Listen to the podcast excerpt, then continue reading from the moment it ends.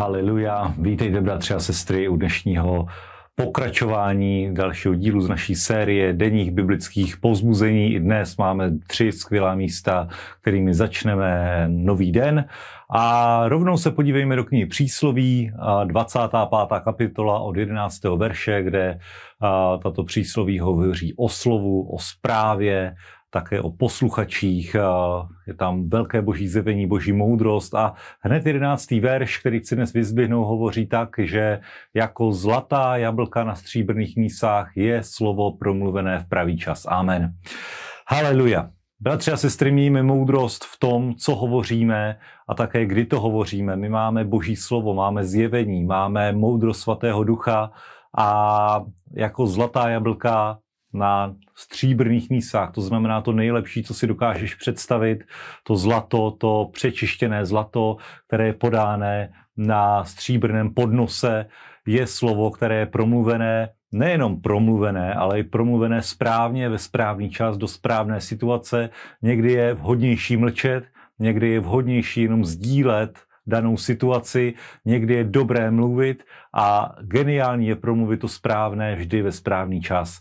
A my k tomu nejsme sami, my máme moudrost božího slova, máme boží vědění, ty poklady, které jsou v božím slově ukryty, abychom je mohli ze svého srdce v pravý čas dát posluchačům, někoho povzbudit, někoho posílit, nebo i sami promluvit do své situace, promluvit slova víry. A nechť naše slova jsou vždycky povzbuzující, naše slova jsou vždycky správná, v pravý čas, eh, vybraná svatým duchem, tak jak on sám chce. A nechť eh, je tak jako Ježíš. Tak jako Ježíš, když hovoří, že je to dvojsečný meč, že boží slovo a ti tvoje slovo je vždycky eh, tím pokladem, tou silou, tou mocí, protože jsme tvorové, jsme stvoření, které má jazyk, které má slovo, tak nechej používat s moudrostí. Amen. Haleluja. A druhé místo, na které se dneska podíváme, je z první Timoteovi od čtvrté kapitoly první a šestnáctý verš.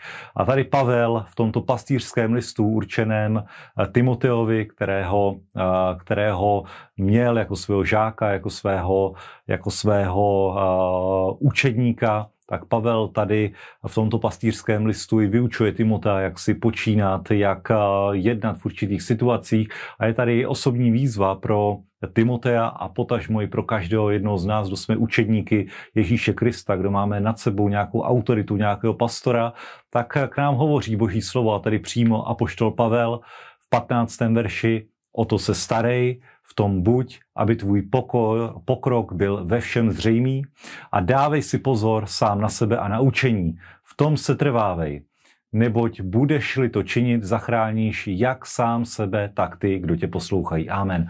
A jsou tady takové eh, takové dvě věty, takové, takové dva poklady, které eh, tady Pavel v eh, závěru této části hovoří, píše Timoteovi. Za prvé, starej se a buď v tom, aby tvůj pokrok byl ve všem zřejmý, aby to, co děláš, a ať už děláš úplně cokoliv, ať už jsi v práci, ať už jsi v církvi, ať už jsi v manželství, tak nech tvůj pokrok je stále zřejmý. Bratři a sestry, průměrnost je tělesnost. Tohle je věc, kterou my musíme zlomit a nesmíme se nikdy spokojit s málem, ale vždycky ve všem eh, mít pokrok, snažit se o lepší, snažit se o dokonalejší a tak vystihovat více boží podstatu ve věcech, které nám Bůh svěřil, aby jsme v nich žili.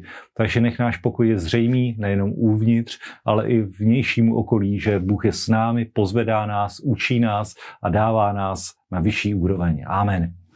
A zakončuje to tím, že dávej si pozor na dobré učení, to je úplně klíčové pro každý růst, pro každou prosperitu, pro uh, každé pozvednutí.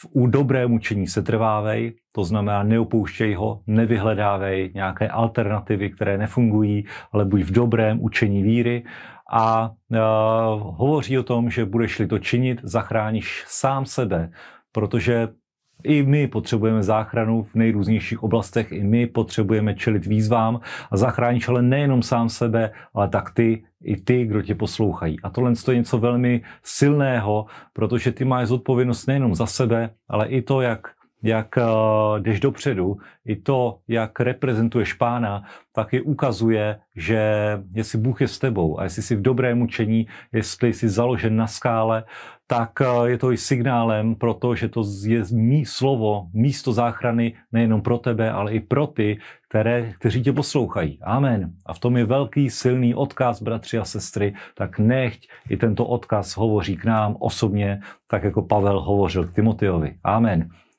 Haleluja. A poslední místo dnešního dne, na které se podíváme, je v knize Jeremiáš 40. kapitoly od 7. verše až do 42. kapitoly. Je to období po pádu Jeruzaléma, kdy král Sitkiáš byl oslepen, Gedaliáš se stal správcem a víme, že, že pozůstatek lidu proti němu strojí různé úklady, nakonec je zabit a zde znovu povstává Jeremiáš a hovoří k božímu lidu a v tom, aby zůstal v izraelské zemi, že když se obrátí k hospodinovi, tak Bůh bude s nimi, hospodin je pozvedne, hospodin je ochrání a zároveň ale varuje před tím, aby sestupovali do Egypta, aby hledali kompromis s ďáblem, kompromis s peklem, kompromis s někým jiným, než je hospodin, aby se neobraceli na Egypt, na vlastní vlastní prostředky, jak sebe zachránit. A je to i nabídka pro každého jednoho z nás, když se ocitneme ve špatné, tíživé situaci, tak můžeme zůstat v Kanánu, můžeme zůstat v Božím slově, věrní zaslíbení, ve zaslíbené zemi,